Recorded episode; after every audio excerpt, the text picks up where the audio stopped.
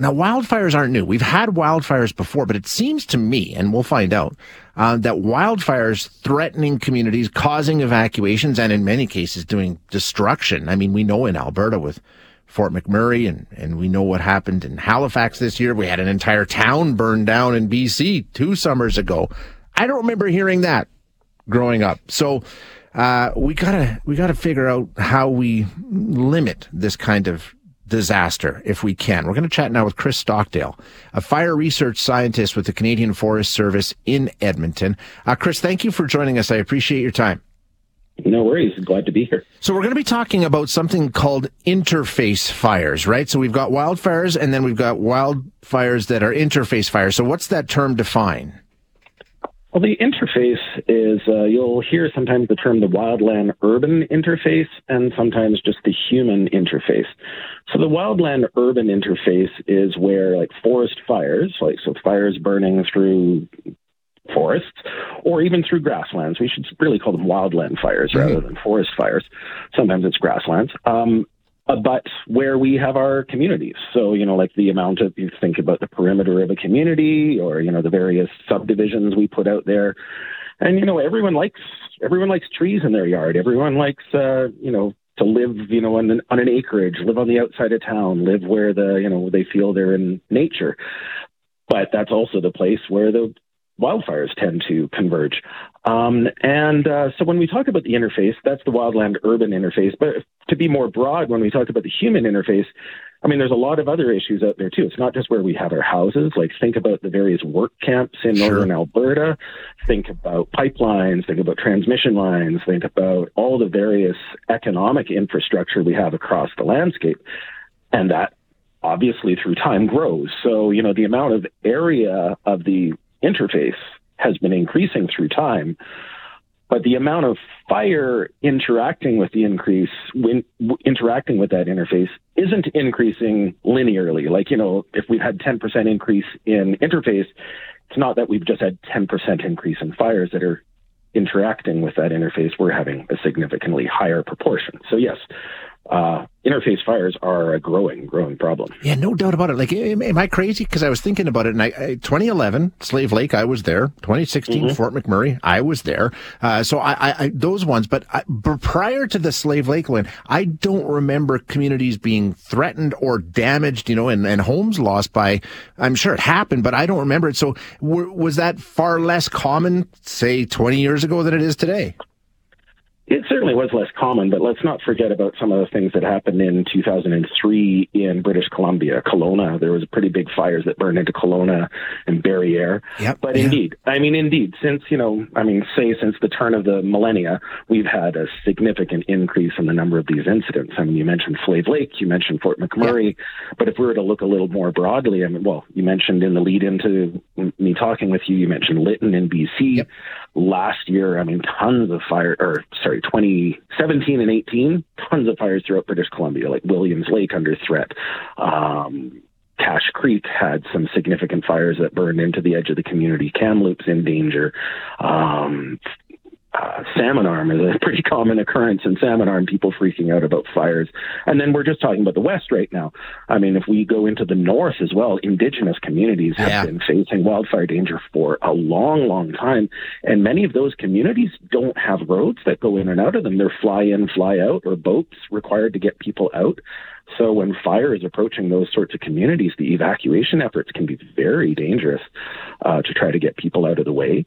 Um, or you know communities that only have a single road in and a single, you know one way in and out and if that road happens to be where the fire is how do you get people out of those places but you know we're just talking about the west and i was I talked about the indigenous communities but this here we've got Sayward in British on Vancouver Island right now under threat of a wildfire. We have Shelburne in Nova Scotia yeah. under threat of a wildfire. We have Chapais in Quebec under threat of a wildfire. We have we had Fort St. John, we've had Valleyview, we've had Fox Creek, et cetera, in Alberta. Like we haven't seen communities under threat across the entire nation before. Okay. And now listen, after Fort McMurray, especially, I had a bunch of conversations. I did a bunch of stories. I've talked to people on this show about, hey, listen, there's things we can do to protect communities. It's called mitigation. We need to start talking about mitigation because, like you say, the fires are there and they're happening and they're happening a lot. So what are we going to do to try and protect our communities? What are some of the things that we can do that we know we should be doing to try and limit or mitigate the damage that can be done? Sure. Uh, let's zoom out. i am going to zoom out a little bit before I come back in okay. on you. And I just want to talk about kind of wildland fire risk in general. When we talk about risk of wildfire, it's the combination of the likelihood of the event occurring. So, like, is a fire going to happen? And then, if it was going to happen, what would its impact be? Okay. So, there's a lot of things we can do to uh, impact to, to affect both sides of that equation. So we can affect the likelihood of fire by mitigating or managing the fuels, um, the vegetation on the landscape. I'll get into more details in a moment. But we can also manage the risk by dealing with what the potential impact would be, and that involves things like municipal planning and building materials and how people take care of their yards and the things that they have around their homes. So, like, we have control over a couple of elements of this thing that you know is threatening us right now and those efforts are so, say, on the fuel management side, um, for one, it's just reducing the sheer volume of fuel. So, you know, how much is around a, an interface area, um, especially in British Columbia when we think about the 2017, 2018, and 2021 fire seasons, tons and tons of dead material from the mountain pine beetle epidemic that ripped through that province. So, managing the dead fuel load is one very critical component within the wildland urban interface. Um, but also forest management even further out from communities can have a significant impact about how easily fires spread across the landscape. So, you know, the spatial arrangement of how the cut blocks are are laid out on the landscape, what species are replanted after uh, forest operations. People often equate, you know, forest management or logging as a fuel treatment, but they're not quite the same thing. I mean, they, there's a lot of similarities. Obviously, you're you're altering the fuel. Mm. But but logging takes away the big stuff. Like logging takes away the stuff that goes to the mill that gets turned into two by fours that people use. So it takes away the big stuff, but it leaves behind all the little stuff. It leaves behind the branches, the twigs, the tops of the trees, and then you take away the canopy, forest canopy. All sorts of grasses and shrubs grow up. So that can become quite a volatile fuel complex, as opposed to a fuel treatment, which is designed to take away the little stuff and leave behind the big stuff. The big stuff is hard to ignite unless there's a lot of little stuff to generate the heat to get it going. I mean, think about a campfire, right? Like that's kindling. You sure, use yeah. kindling to get the big logs going. Exactly. So if you can remove some of that little stuff, so forest management coupled with some prescribed burning could be a very effective way of dealing with things on the greater landscape. Okay, now hang on a second, Chris. I think because the other aspect is what we do to build our communities, but can you hang on for half a second so I can squeeze in a break and then we'll get to that? Absolutely. Okay, I'll take a quick break. We're chatting with Chris Stockdale. Uh, Chris is a fire research scientist with the Canadian Forest Service. We'll back with more right after this. We're speaking with Chris Stockdale, who is a fire research scientist with the Canadian Forest Service based in Edmonton. And we're talking about these fires and how they're impacting communities so much. You know what's going on in Halifax. You know what happened in our province. You know what happened in BC. And, and, like Chris said, we've got fires burning across the country once again this spring. Um, and some of the things that we've talked about before that we need to do to protect ourselves. We've gone through the forest management. Chris just walking us through some of the things we can do there. Um, and then there's the other aspect of this this, Chris, I think, and I've heard we've talked about this before, and that's sort of, that's more on us in terms of where we build, how we build, and how we sort of, you know, even be a little bit more aware of the fact that fire is a threat when we're building communities.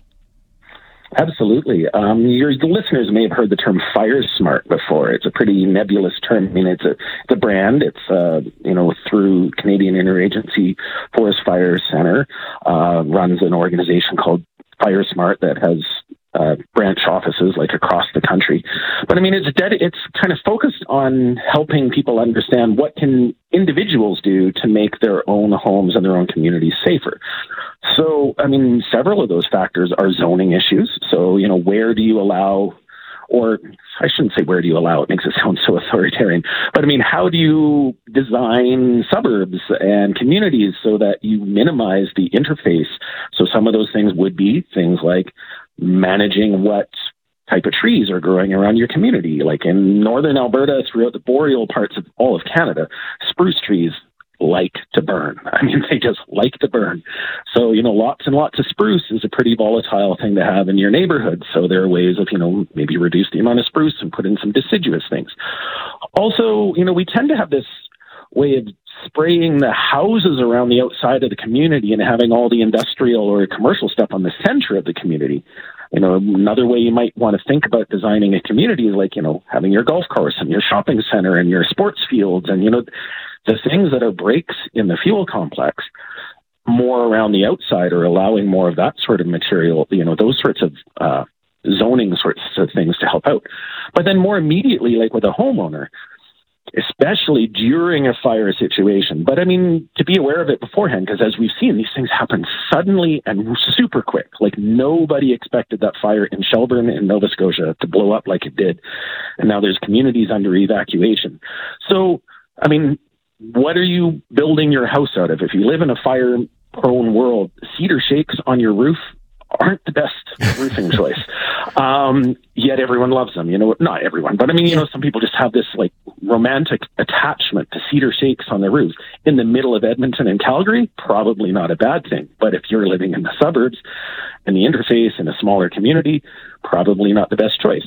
Same with wood siding versus, you know, you know, other types of siding materials you could have on your house. Also, think about, you know, where you have your barbecue and your propane tank. Now that's something you can move really quickly. Mm-hmm. I mean, it's okay to have your barbecue on your deck, but you know, if there's a wildfire, you know, in your community, you probably should move your barbecue away and take the propane tank away from the side of your house. Don't put your wood pile beside the side of the house. Things like that. Things that help, that catch fire really easily. Another thing many people overlook is their gutters, eaves troughs.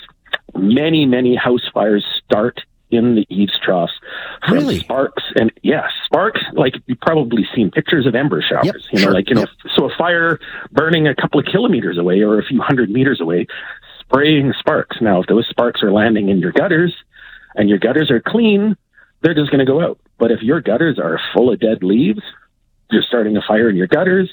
It licks under the, you know, under your roofing materials. And that's one of the most vulnerable points of entry for fire uh, in houses. Same with a wood deck. You know, like, are there gaps or things under your wood deck for sparks to get under? Things like that are just I mean, we talk about common sense, but Yeah. it's only common. It's only common if you tell people about it. Well, this is the thing, Chris, because like we've been talking about some of these things, like the the eaves and the deck. That's new to me, but I mean, in terms of mitigation, shouldn't we have been singing this from the rooftops going back to well, 2011 in Alberta with Slave Lake? Well, I mean, those of us in the fire management community have Of been course. it from the roof, rooftops. It's it's a, it's a failing on my part as a member of the media, I think. Well, I mean, it, it's also understandable because these things have in the past tended to be less frequent. So, you know, you have a bad fire year, it was like, oh, that was the Yeah. one, and, you know, that was the one in a hundred event. We're safe for a good long time now. But we're now seeing these so called one in a hundred events becoming much, they're supposed to be one in a hundred, but they're happening year over year over year or only with a few years break. Like seeing this national scale crisis we're in right now. And once we get through to the end, I mean, it's only May, June 1st right now. thing, yeah. There's a lot of fire season to go. So, I mean, we're not at the record area ever burned in Canada, but we are, have never seen this much area burned by this time of year, nor have we seen this much area burned across such a wide geographic area. Yeah. And I think this might help, though. This might help Maybe. when we've only, like, think about it this way only the Yukon, Nunavut, Prince Edward Island, and Newfoundland have not had a community evacuated this year. Oh my goodness. Really? Yes. Isn't that mind blowing? is mind blowing. Yeah. So when Holy it starts to affect, so it's one thing when it affects one town. That town gets really wound up, and saying, "Oh my Mm-hmm. God, we got to take fire suppression seriously." Or fire mitigation seriously, but the rest of the country doesn't seem to care because it didn't happen to them. But when it's starting to happen everywhere all at once, I think. I mean, I, I'm Time to pay attention. Yeah. I'm hopeful that this is getting people's attention and that they're going to start recognizing the need to start taking this much more seriously. Yeah. Me too. Chris, fantastic information this morning. Thank you so much for being here. This was great.